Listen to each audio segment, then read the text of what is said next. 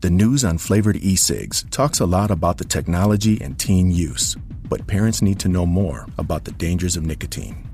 So know this 1. Nicotine is a toxic poison that can rewire teens' brains. 2. It can increase mood swings. 3. It can limit attention and learning. So even when it tastes like candy, nicotine is brain poison. Go to flavorshookkids.org for more. Hi, I'm Jay Farner, CEO of Quicken Loans, America's largest mortgage lender. Let's talk credit card debt for a minute. If you feel you're carrying too much of it, you're not alone. The average household in the U.S. carries over $8,000 in credit card debt. Ready for some good news? With a cash out refinance from Quicken Loans, you can quickly and easily put some of the equity in your home to good use by paying off a lot of that high interest credit card debt. A great way to take cash out is with our 30 year fixed rate mortgage. The rate today on our 30 year fixed rate mortgage is 4.375%, APR 4.65%. Call us today at 800 Quicken to learn how taking cash out with a 30 year fixed mortgage might be the right solution for you. And for a record nine years in a row, JD Power has ranked Quicken Loans highest in the nation in customer satisfaction for primary mortgage origination. Call us today at 800 Quicken or go to rocketmortgage.com. For JD Power award information, visit jdpower.com. Rates subject to change. Pay 2.13% fee to receive this discounted rate. Call for cost information and conditions. Equal housing lender. License in all 50 states. NMLS number 3030. Fellas, I'm ready to get up and do my thing. I want to get into it, man. You know, like I, you know, I'm the man, don't you? Can I count it off? One, two, three, four. You're listening to the Church Politics Podcast with Michael Wear and Justin Giboney, where you can get in depth political analysis from a Christian worldview. Transcend partisanship and political ideology with us as we seek true discipleship in the public square. This is the Church Politics Podcast with Michael Wear and Justin Giboney, brought to you by the AND campaign. Justin, we had a great week in Nashville last week for the Q conference, and so we got to hang out a little bit in person, which is always good. So I know you're you're doing pretty well with all the stuff on your plate. Uh, how how are you doing? How was your weekend? Everything was good. Like you said, I really enjoyed the Q conference. I think Gabe Lyons does an excellent job for that. If you guys don't know, the Q conference, it's like a TED talk for Christians. And so you get a lot of innovative, thoughtful, you know, biblical Christians out there really just looking at issues in new ways, but, you know, based on the foundation that we have in the gospel. So it's always fun to see kind of see friends and it's almost like a reunion, but it was a good time. I got an opportunity to speak on the main stage about identity politics and did my best to give a, a nuanced view of that, um, that really important conversation. So it was fun. It was a great talk, Justin, and it was, uh, fun to hear from Josh Crossman talking about the great opportunity report that Pinetops put together. Andy Crouch, our friend, talking about cyborgs. Uh, Gina Thomas talking about immigration. Our man Jason Fileta over at Micah Challenge talking about climate change. It was a great conference, and like you said, good to see so many friends. But but AND Camp, I, I got to tell you, the video from Justin's talk at Q isn't available uh, yet, but his talk at the Trinity Forum is, and if you haven't seen it yet, and I'm I'm saying this as unbiased as I as I could be, I was in the audience. Y- y'all need to watch the video of the Trinity Forum's event. It was around, I think, as we said in our last episode, around Arthur Brooks's, uh, who's the president, uh, the outgoing president of the American Enterprise Institute. He has a book, Love Your Enemies, and the Trinity Forum asked Justin to be the respondent, and it was just. Uh, it, it was a heck of an event, packed house. Uh, good audience participation and a good exchange between you and Arthur. Uh, Justin, have you thought about that event too much since uh, since it happened? W- w- were you happy with it? Yeah, I was very happy with it. Uh, like you said, we got some good feedback. Arthur is a, a, brilliant guy, not someone that you know I agree with on everything, but certainly respect his intelligence and how thoughtful he is about certain issues, uh, and saw it as a chance to kind of bring a you know talk about some things that that more kind of center left crowd, center right crowd might not have heard, a point of view they might not have heard, and uh, I think it went over well.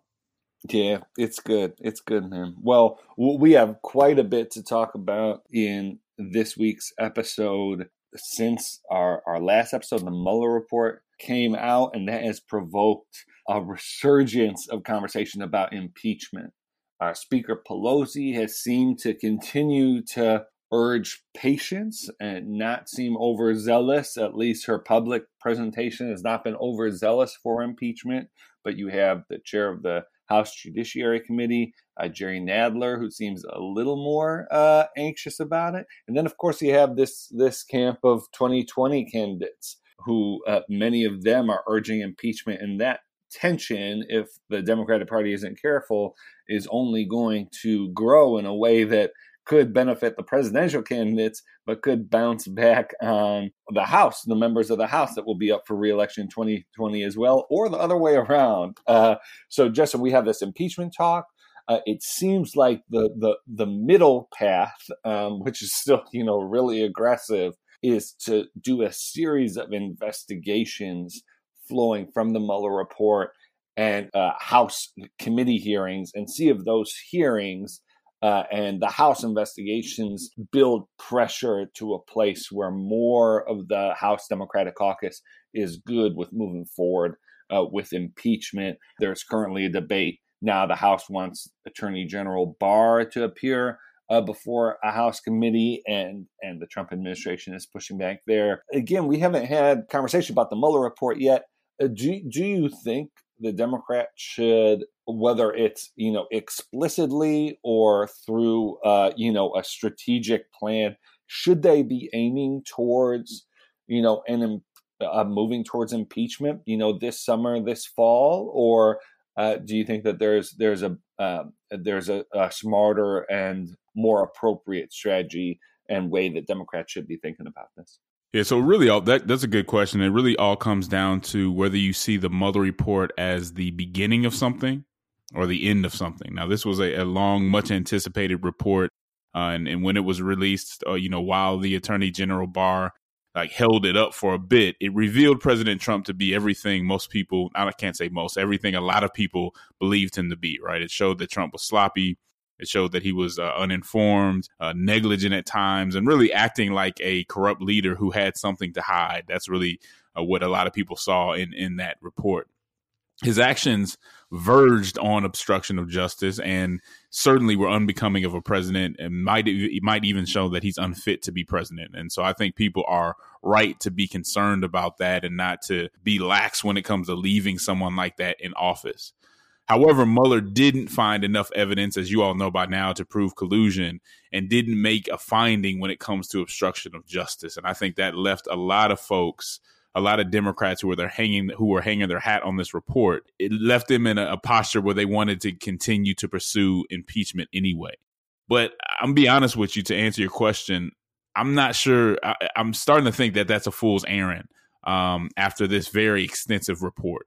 I'm starting to see this report when it comes to those issues as an end of something rather than a beginning. And from from the numbers, from the polls that I've seen, the American people seem to th- think the same thing. Not that he didn't lie, not that he you know that he did everything right, but that they just don't want to go through this process. So a Washington Post and, and ABC News poll showed that the majority of Republicans, independents, and Democrats, uh, 53% of the people thought Mueller's report was fair and even handed. Uh, only 37% of Americans favor starting the impeachment process. 56% of Americans oppose the idea. Uh, so you see a situation where, from what I can tell in my analysis, it seems that people are just exhausted of this back and forth. And it's not that they think he was, a, you know, that he should get off the hook or that, you know, he did the right thing. They just don't want to continue through this process, which really seems to be going nowhere. But it's all, all it's it's red meat for you know the Democratic base. Uh, Speaker of the House Nancy Pelosi, as you mentioned, doesn't seem to be in support of the idea, although she's getting a lot of pressure from the left left flank to move forward. Now, on social media, you hear the usual concerns from a lot of Democrats and folks on the left. You know, the Democrats aren't tough enough or ruthless as the Republicans, and that's why we always lose, right? Republicans would have impeached the, a Democratic president long ago, but we're so nice, and that's why he's yeah. still in office. Yeah. Well, the first thing is the idea that the problem with either party is that they aren't tough enough on the other party is just ridiculous, right? Yeah. I mean, any any person in a position to impeach any Democrat in the position to impeach Trump is gonna go after that and be the hero, right? Mm-hmm. So the idea that they're afraid or the, it's just ridiculous. Right. Next, the idea that Nancy Pelosi is timid or afraid of Donald Trump is just laughable. Yeah. Uh, the idea that these people have a better strategy than her, she's in her position for a reason. Now, anybody who listens to this podcast knows that I don't agree with Nancy Pelosi on a lot of things, but I know she's not timid. I know she's not afraid, and she's a great strategist. Yeah. So to act like she doesn't know what she's doing, or she just wants to save Trump, or you know she's too kind to to to hold him accountable is just ridiculous.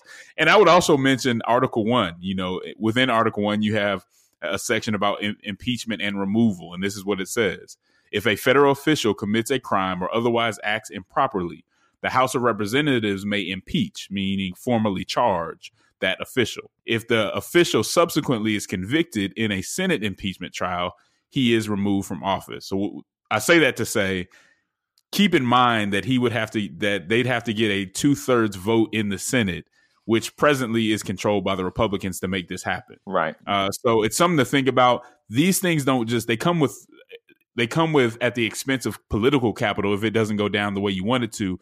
If Nancy Pelosi is looking just at the numbers, then she has good reason to be hesitant about this. And so at the end of the day, to answer your question in short, I feel like if you want to get Trump out, you're going to have to get him out in 2020.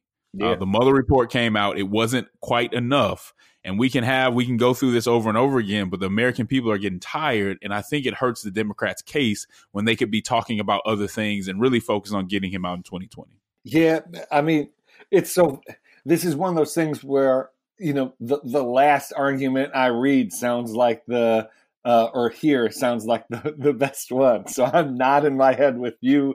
Everything you've said sounds right. And then I'll read something pro impeachment person saying, you know, this is what the impeachment process is here for. If, if it's not utilized now, and these are people who view the Mueller report as basically, you know, putting the, the ball on the tee for for the House. So if the House doesn't act to follow this obstruction of justice thread through the impeachment process, which which is to investigate, which is an investigative process, then not only does it uh, amount to an abnegation of duty in the present, but sets up Congress for being unable to take on this process and its duties down the road. And then I, you know, I read an argument like that, and I'm like, you know, that that sounds right. What shouldn't everyone have to have to take a, a vote on this? Uh, it's a confounding issue for me. You know, should the House only take up an impeachment process when it knows it has the votes in the Senate to to move it forward, or should the House do it, see what happens there, and put the burden on the Senate, put the burden on Ben Sasse and Mitt Romney and, and James Lankford and, and the Republicans up for reelection, Cory Gardner, to put their name to a vote on this president. And then just, just as I say that, I say, well, then this all seems like a political sham. This all, right, this all seems like a like a whole waste of taxpayers' dollars, waste of our emotional energy when we could be focused on as you said, Justin, just moving beyond this president through electoral means. So it's like a never-ending back and forth. But, but, that's my thing. If this, if this, if you didn't have the, that's my thing though. If you didn't have the Mueller report, if if it hadn't taken so long, now I would say go for it.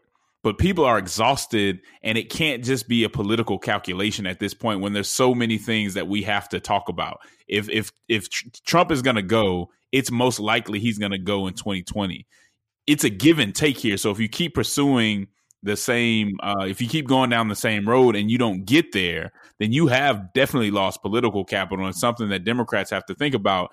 And people just want the focus on other issues. I think I think they've come to terms with the fact that he's the president right now and that he will be the president until 2020 eh, or, or beyond if people vote him in. and that to me at this point, after the Mueller report and all, and how that's just sucked the air out of everything. Yeah, um, that to me is the best way to go. But I'm not mad if they decide to go otherwise. I, I do think Pelosi knows what she's doing, and we'll see yeah. if the pressure gets to her or not. Justin, do you think it's smart to be moving forward with a committee hearing strategy? Do you, do you think, you know, so during, you know, some of the 2020 candidates, I'm thinking primarily of, of Buttigieg has been saying, like, look, the, the House is going to move forward with investigations and they should keep, you know, the president's conduct near the forefront of their business. But the 2020 candidates we're going to be talking about uh, policy and the future of the country. Do you think that's a good good balance? Do you think it's okay if if the House, you know, if much of the next eighteen months is consumed with calling Rosenstein to Capitol Hill, calling AG Barr, calling Don McGahn to, to hearings, or do you think that even that could be a, a use of political capital that's that's unwise?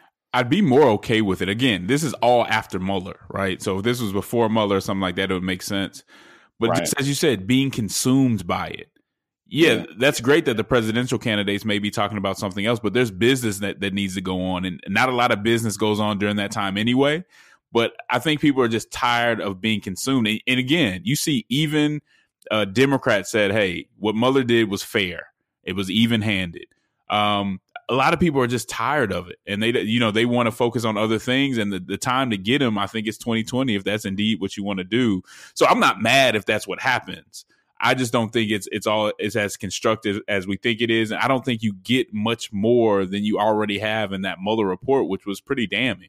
Yeah i guess just the last thing i'll say justin is part of the problem here uh, part of the pro- this whole time and by the way I, I recommend to folks um, that you read Matt Taibbi's piece in the Rolling Stone about just just how uh, the, the media's failure uh, when it comes to Russia Gate in particular, um, and and playing up collusion. Uh, but part of the problem with pursuing uh, impeachment, part of the problem with trying to prove Trump's criminality, part of the problem with the Mueller report itself is that if there's not that definitive you know, Trump is guilty kind of finding, then it, it appears to many voters that Trump is is cleared.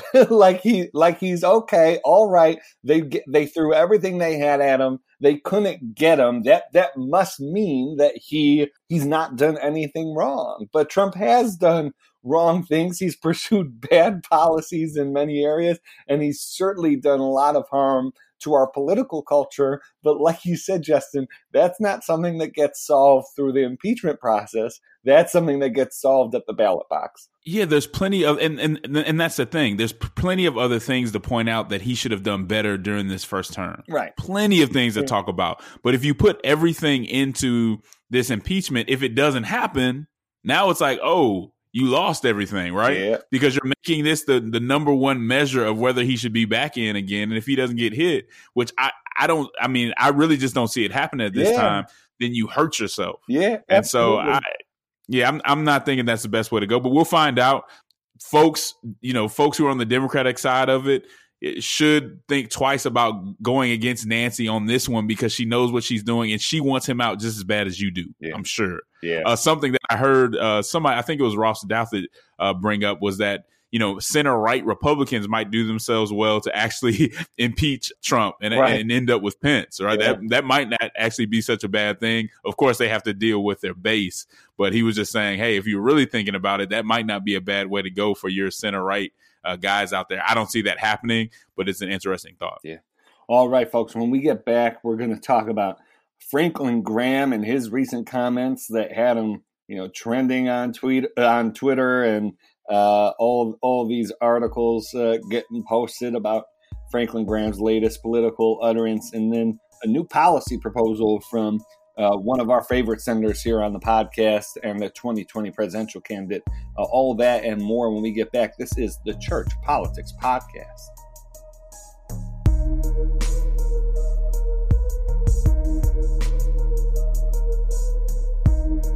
Hi, it's Jamie, Progressive's Employee of the Month, two months in a row. Leave a message at the. Hi, Jamie. It's me, Jamie. I just had a new idea for our song about the Name Your Price tool. So when it's like, tell us what you want to pay, hey, hey, hey, and the trombone goes, blah, blah, blah, and you say, we'll help you find coverage options to fit your budget. Then we just all do finger snaps while a choir goes, statements coming at ya, statements coming at ya. Yes? No? Maybe? Anyway, see your practice tonight. I got new lyrics for the rap break. Progressive Casualty Insurance Company and affiliates. Price and coverage match limited by state law. And now, an ad from Dad. All right, save money on car insurance when you bundle home and auto with Progressive. Can I take these off? All right. What is this? This looks good. Wow, that's well made. Where did you get this? I'm talking to you with the hair. Yeah, where did you get this? It's good stuff. That's solid. That's not veneer. That's solid stuff. Progressive can't save you from becoming your parents, but we can save you money when you bundle home and auto. Progressive Casualty Insurance Company affiliates and other insurers. Discounts not available in all states or situations.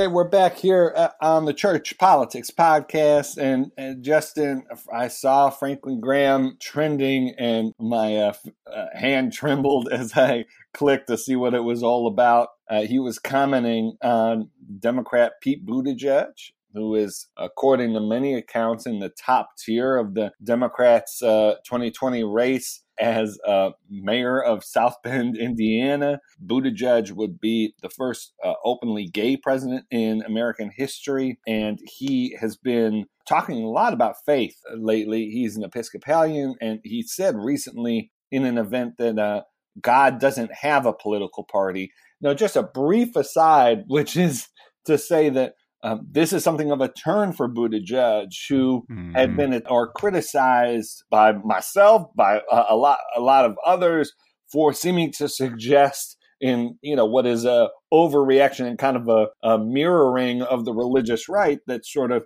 he said something along the lines of you know scripture leads in a in a progressive direction. That, that when i read scripture I, I, see that you know it's it's politically progressive. And so there there's a lot to lot to talk about there, but he's sort of turned around and said, "Do you know what? I don't think I don't think uh, Christianity has to be all about Democrats, but." That he said God doesn't have a political party. Well, Franklin Graham took to Twitter, which you know is the place all preachers should be, you know, taking their their um, their comments to, uh, of course. And and he tweeted that Buttigieg was right, but God does have commandments, laws, and standards. Mayor Buttigieg says he's a gay Christian. As a Christian, I believe the Bible, which defines homosexuality as sin, something to be repentant of, not something to be flaunted, praised, or politicized. Uh, he continued, the Bible says marriage is between a man and a woman, not two men and two not, not two women. A couple things. One, you know, the obvious thing to say, or at least one of the obvious things to say, is that you know Franklin Graham has found all kinds of ways to justify and rationalize uh, the personal conduct of Donald Trump over the last three years, and so that is where what many people thought of. It's what I thought of when I saw this tweet. I, I was kind of like, not not only did I uh, think the the language and the form was not appropriate. I also thought, in what world does Franklin Graham think that he still has moral credibility to speak to this. Now, he may have political credibility. A whole lot of people are willing to turn a blind eye to Trump and are happy to to see Democrats condemned in this way. Uh, but but I, I, I don't think he's he has the, the moral credibility. You know, just the the, the second thing. I, am not sure th- this is uh, changing any minds. you know, mm-hmm. like this is for Franklin Graham to take to Twitter. It's almost like a you know tribal theology. Like like Franklin Graham isn't looking to change anybody's mind. He's not looking to. Uh, I mean, I'll just you know say it. He's not looking to share the gospel with this tweet. He's looking to throw bombs. And so, uh, just in this this flared up uh, over the last few days. What do you think? It, it does expose a lot. I guess the last thing I'd say is you know part of why it was jarring is because the the conversation on uh, LGBT issues has just changed and transformed so much over the last three five years. You know, five years ago, Franklin Graham says this, and it would have been more like a oh, like that's what that that's what people like Franklin Graham believe. Uh, it was definitely a different kind of reaction this time around. What, what, what did you think, Justin? Yeah, the first thing came to mind was something you you touched on, which was the messenger here just really sounds hypocritical. Um, he's defended Trump's faith, gone out of his ways to talk about how great of a Christian Trump was.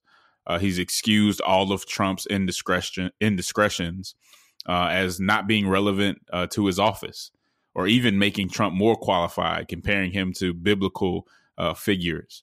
Um, and then he tries to call someone else out while having no relationship with this person. As you pointed out, not trying to uh, really evangelize or you know bring the gospel into the conversation in the right way. Really, just being very political with it.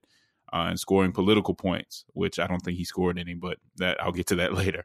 Um, in this context, his his his his comments just weren't constructive, weren't helpful to the conversation, and I think he'd do us all. Uh, he'd be helpful for us all to kind of keep those comments to himself. He has every right to to say them, but they're not helpful uh, in in what's going on today.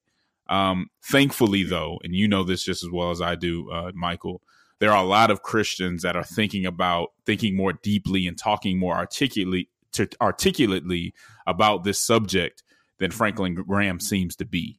Now, that certainly doesn't right. mean that they are affirming. Um, that's not what I'm saying at all. And in many cases, I've found that not every affirming position is all that thoughtful. Sometimes it's just a, the path of least resistance that's somewhat been rationalized. And I know that uh, for a lot of people, it's a very it's it's an issue that hits home, and it should because it's a tough issue, and we don't have to act like it's an easy issue. But I'm not at all saying that the thoughtful response is the affirming response. I think there are folks being who are very thoughtful that are not affirming. Um, so I'm talking about people who want a biblical, a thoughtful biblical response, people who are looking for ways to affirm the dignity of our LGBT neighbors without losing uh, or without denying uh, the biblical value side of the conversation, uh, which which is not always easy, especially with what we see coming from, uh, you know, um, pop culture.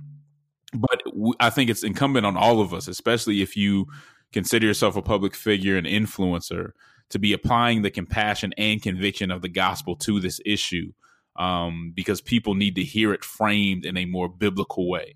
So if you're somebody who's struggling with finding a compassionate biblical response to LGBT issues, I would recommend looking up two people. Uh, one is Jackie Hill Perry. Uh, she just came out with a book. Uh, I think it's Gay Girl, Good God, where she talks about how God has brought her through her struggles with same sex attraction uh, and is very articulate and compassionate in that conversation. Someone else is Preston Sprinkle, and he has a, a Theology in Raw podcast who, again, will will go straight to the Bible for the answers on this and be very compassionate about how he talks about those issues. Because for Christians, for us just to go and follow behind pop culture on on this issue, or to follow Franklin Franklin Graham with you know those kind of comments that aren't you know within context that aren't helpful at all isn't sufficient. And so we need to look a little harder and think a little harder on that issue. I digress a little bit but i thought that was important to say. All that to say yeah, yeah, yeah. i'll say this. So I, I, thought franklin graham i think that was very hypocritical based on how he treats trump and and kind of the excuses he makes for trump uh, and also what he what he condones when it comes to Trump. But I, what I won't pretend is that this hurts uh, Buttigieg at all. Right? It's it's actually a, great gift.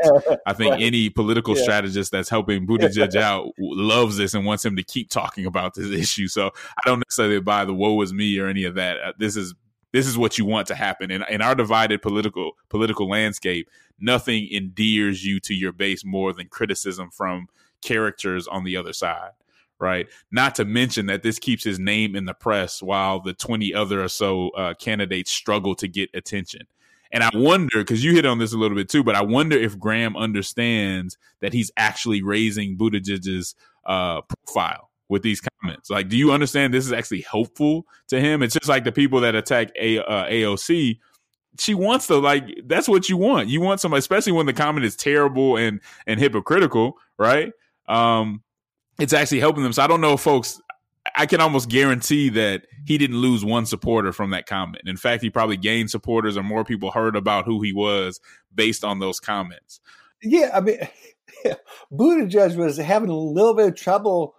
He overplayed his hand with with a, a certain portion of the electorate going after Pence on this stuff. A, a, lot of people thought he had been uncharacteristically personal with with Mike Pence when there was a public record of him and Pence actually getting along pretty well. and Pence this is what he was trying to do, right? Pick a fight with someone that exactly. would make him, you know, would get this result. So this, and yeah. so just as this is going on, and and Buttigieg is kind of, you know, tarnishing a bit his you know, his bipartisan credentials, the fact that he's an optimistic guy, sunny, baby face, whatever. Uh, you know, Franklin Graham comes in to accentuate, you know, just how nice Buttigieg is and how awful the opposition is. And so, yeah, it was just uh, of all the things, you know, there's a lot to say about Franklin Graham's tweet, the hypocrisy, etc. It's it's bad politics. it's, it's just, bad politics. Yeah, just just like and remember Franklin Graham had had been before 2018 had been going around California raising all this money and doing all these events for Republicans to to stem a blue wave in California, and of course that failed dramatically as well, with Democrats picking up like more than half a dozen seats in California. So maybe like Franklin needs to, I don't know, slow his roll with the politics for a bit and focus on uh, Samaritan's Purse, which does amazing, incredible work, and some of his more evangelistic efforts, and and leave the politics to people who don't uh, consistently uh, screw it up like he does. yeah, because uh, you know at the AND campaign we talk a lot about the witness. So for Christians, when you come into the public square, when you engage in civics and politics, what does your witness look like? What are people seeing in you, and how are you working to help people? When you make comments like this after you know going along with everything that Trump has done, your witness is awful, and you're hurting the witness of the church. And what I see is a lot of people on the on the left love these comments. They love to argue against, and both sides love this, right? So they love to argue against the worst argument, the most inarticulate and harsh argument that they can, because it makes it look silly. And so everybody who may have a, in a an opinion that's even close to that, it makes them look silly just by association. So this is never helpful, and Christians need to be more articulate and more compassionate in how they talk about these things. Now, there are several other reasons, in my opinion, uh, legitimate reasons to criticize Buttigieg. Many are still wondering, and I'm wondering how a small city mayor with a questionable record, the more I read about it in that city, gets even a shot at a presidency. You know, mm-hmm. some of my mm-hmm. friends in my circle are saying, "What if this isn't privilege? I don't know what it is because how yeah. do you get a shot at the presidency and you're a small you're a small city mayor right. whose record I still ain't heard anything just super positive about the record. You see somebody who seems to be somewhat of a technocrat that has that technocrat blind spot when it comes to poor people and, and really how to better their lives. He's going to have to explain that. I haven't yeah. heard just a whole lot of policy uh, a straightforward policy from him either. So I'm That's waiting right. to hear those things. We can have that kind of criticism. We can have those conversations. But what you're hearing from Franklin Graham, time is out for that from from Christians. We need to we need to do a little better in that regard. And I am happy to push back on anyone who who brings that kind of conversation, especially in light of how he treats uh, Trump. Yeah, absolutely. Buttigieg, you know, we're going to see if if he's building a movement or if this is you know, a flash in the pan kind of thing, but he's sustained it now for yeah, almost a month. So it's going to be it's going to be interesting to see. Uh, I'd recommend to folks Ben Smith over at BuzzFeed wrote an article over the last few days about how he's seen. Uh, ben Smith is a longtime political journalist, uh, and and he wrote about how he's seen the rhythm of presidential primaries change to a point where now it's no longer media narratives driving the primary and sort of flash in the pan moments, uh, but instead it's candidates who are able to establish a brand and a loyal following. And so well, Buttigieg is, is an interesting test case. Bernie Sanders is clearly a movement guy. It's going to be interesting to see if Buttigieg, uh, you know, is a flash in the pan, and Ben Smith may have to adjust his his thesis uh, or if you know he's building a, a loyal following. Uh, folks, uh, we're going to take a quick break. When we get back, a last segment, we're going to cover new legislation on retirement security. This is the Church Politics Podcast. Geico presents oh, yet another voicemail from your roommate. Hi. So, about the kitchen. Turns out, when there's a grease fire, you're not supposed to throw water on it. Who would have known, right? Anyways, the fire department is here and it's totally cool. Give me a call back when you get a chance.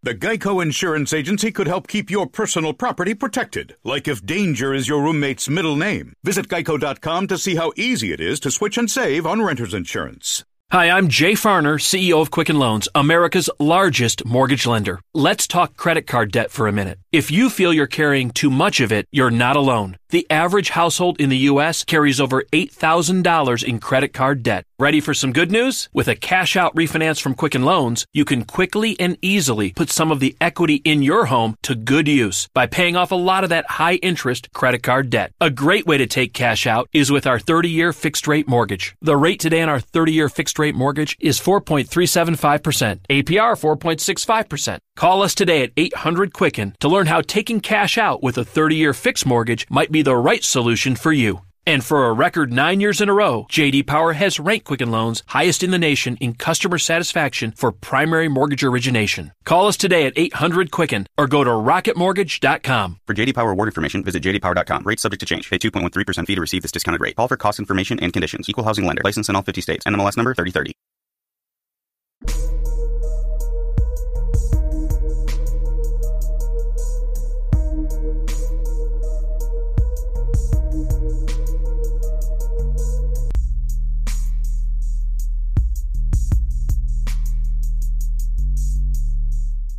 All right, we're back. This is the Church Politics Podcast. And Justin, we, we were talking last week about this uh, article from Senator Chris Coons, a former guest of the podcast, and Senator Amy Klobuchar about new legislation they've proposed for retirement savings accounts. Uh, in this op-ed, a CNN op-ed, the, the headline is "Most Americans can't save for retirement. We want to fix that." They share that many families are finding it difficult to to save. Uh, among families in the bottom half of the income scale, they write only about forty percent hold any kind of a retirement plan. And obviously, as they continue, that's a crisis waiting to happen. And so they've put forward legislation called the Saving for the Future Act, which would guarantee that if you're working full time, in addition to your pay, and in addition to Social Security, you would receive a savings contribution of at least 50 cents per hour worked, which amounts to about $1,000 per year uh, and the amount would rise the longer you worked and keep pace with, with wage growth.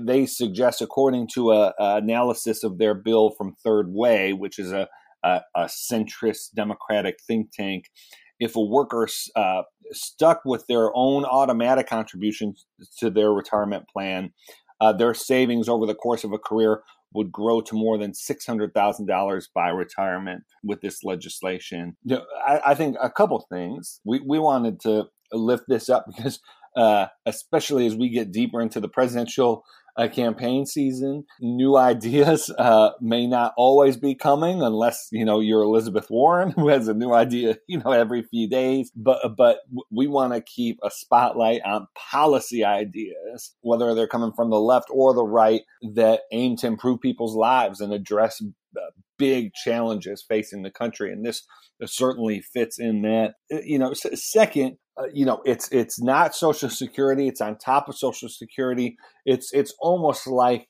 an additional, you know, government contribution in addition to an employer contribution and an employee contribution, uh, under the idea that the government's going to have to pay for it at some point. You know, if if we have this burgeoning class of folks who have uh, no savings for justifiable reasons or, or at least understandable reasons, uh, that's a burden we're going to carry as a society regardless. And so uh, I'd urge folks to check out this bill. But but Justin, as, as you saw, just you know, both from a policy perspective and then, you know, S- uh, Senator Coons is someone we've talked quite a bit about. Uh, Amy Klobuchar as well. What what do you think of these two senators teaming up on on legislation like this? I love seeing them team up. I love seeing thoughtful policy. Now, as you as you guys probably know already, when we bring up policy, it's not necessary that we endorse it. I, you know, I need more time with this particular policy before I could do something like that. But what me and Michael are committed to doing is highlighting people who are being thoughtful about policy. Uh, especially folks who are in this next presidential election. You know, while folks, some folks are talking about legalizing prostitution and all this marijuana stuff. I'm glad that Klobuchar and Coons are coming with, coming up with policy that will probably uh, get less attention on Twitter, but is substantive. And so we want to highlight that substantive policy because we want to incentivize folks putting that policy out. So you won't hear as much about the Twitter policy that we may uh, that you may see all over social media. We want to point you to stuff that is substantive and not just folks not just folks reacting to the latest trend. So this is important. And you know, with the AND campaign, we always want to talk about how we can help people in lower socioeconomic positions. That's very important to us. So this saving uh, Saving for the Future Act is is crucial to look at how we can help, how you can put people in a position where they can save. Because if you think for a moment that there aren't people who work their tail off, one and two jobs, three jobs, and still can't save, then you're wrong. You need to know more Americans in different positions. There are people who work extremely hard and still can't get to a place where they can save $400 for emergency expenses. Four out of 10 Americans cannot do that. That's not okay, especially if they're working very hard. So we do need to talk about training. We need to talk about upward mobility. But those are things that we have to be thinking through and don't let your party or your your ideology of choice keep you from thinking very thoughtfully about what's going on and how we can be hopeful. And this is what Coons and Klobuchar have done. I want to look this over, but again, we would we would ask that everyone, even even if it's just an article or two, read about the Saving for the Future Act. These are the kind of policies that our presidential candidates should be putting out that we should be responding to that we should be uh, analyzing to see if it is what we need. This is something that should be considered whether this is exactly the way that it should uh, that it should happen, you know, with these increases. So, you know, the tax increase for the wealthiest households would be from, I think, 37% to 30, just over 39%. There's a lot of things that go into this, and this would go on top of Social Security. And people are saying there's issues with Social Security already and that it's not sustainable. We have to talk about all that, but this is the sort of policy we should be paying attention to. And, and really, some of that other stuff we, we should pretty much ignore. Justin, on that note, as we move to the end of the episode, uh, you know, one thing I, would love to lift up to, to go to the Republican side of the aisle is Senator Mike Lee has been lifting up this report called Losing Our Minds Brain Drain Across the United States that is pretty substantial report that tracks shifts in residency from rural areas to urban areas, really to some main metropolitan areas in a way that has left rural and sort of middle America in a place where uh, they lack political power, they lack intellectual capital, uh, they they uh, lack investment that can help them uh, move forward and get things like internet access and and job opportunities. And so I found I, have been reading through this report over the last few days. I think it's really important to uh, for folks to understand. I also think it's important. So often when people hear you know r- rural issues, um, they're they're thinking of uh, they're they're thinking of like you know older white people it's important to understand that rural america is about much more than that. When when we're talking about rural areas being left behind it's it's not just sort of uh it, it's it's uh it's latino uh, uh agricultural workers.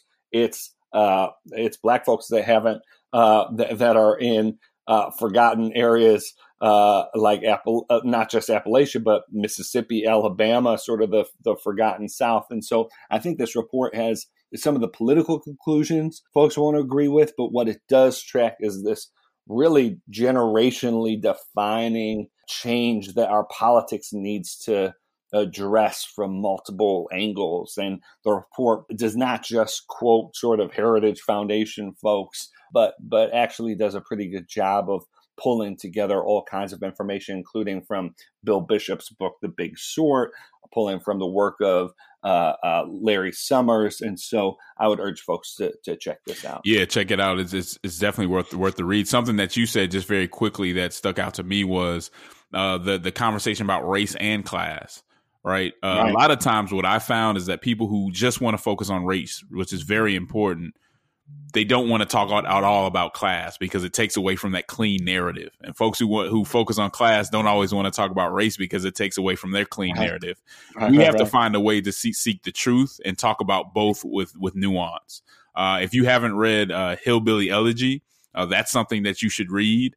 Uh, it, it's it speaks to some of the things that that that report is talking about, and so just Yeah. familiarize yourself with both sides. Again, I, I've always said that it's not about you having the most clean narrative.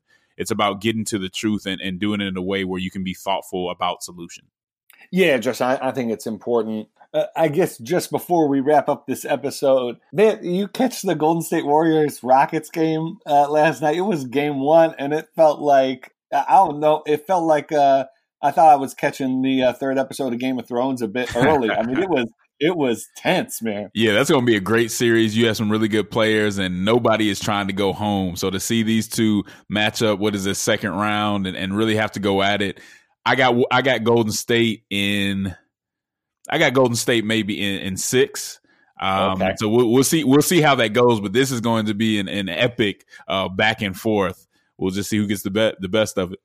Okay, is there any way that Draymond gets out of this series without a technical? I think it's only right for him to have a technical or two. I mean, if, if he does, that's unfortunate, and that might be that might uh, cause them to lose, right? Like Draymond has to get a tech in. That's that's how, that's what he does, right? That's how he supports right. the team. Yeah, he's slacking unless he's picking up a Yeah, nah, he got to get Uh, that.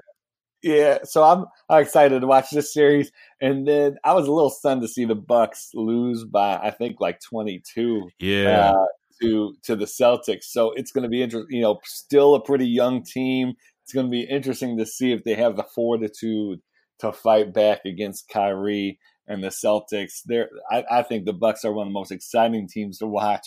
But but man, they got they got hammered in game one. They got hammered, but they'll have a chance to come back and, and show what they got. So this is going to be interesting. All right, folks. Well, hey, that's all we have for this episode. We're always excited to be able to share with you. We took uh, a one week break for Easter. We're back. Uh, we're looking forward to future episodes. Again, would urge you to leave a review on iTunes. If you could, let folks know that you enjoy listening to the podcast, and then just let us know how you feel uh, on Twitter at Crux and Call, as this is a Crux and the Call production. All right, folks. Uh, thank you. Uh, have a good week. Bless. This is the Church Politics Podcast. Y'all take care. Came out of Nazareth. This is the groove. Tell me, can you handle it? I'm schooled in the ways of runaway slaves. I'm brave. I'm unchained. I'm Frederick Douglass with a You'll do it right to grow the best garden you can. Lowe's does it right too with savings on Miracle-Gro potting mix with fertilizer to help you get growing. And grow plants twice as big versus unfed plants. Pick up a 50 quart bag now for just $10. Plus, get Bonnie 2.32 quart vegetables and herbs, 3 for $10. For a garden that's worthy of showing off, do it right for less. Start with Lowe's. Offers valid through 6 5 while supplies last, U.S. only, excludes Alaska and Hawaii. The Home Depot's making it easy to turn your favorite moment into the perfect color for any room with the Project Color app. Upload any image, then discover the colors and paint to match. Now you're a swipe and a click closer to everything you need for your next project. Explore the most popular colors and trending palettes to find your perfect paint. Get a colorful new experience with the Project Color app, then shop our best brands with gallons starting from just $25.97 at the Home Depot. More saving, more doing. U.S. only see store for details.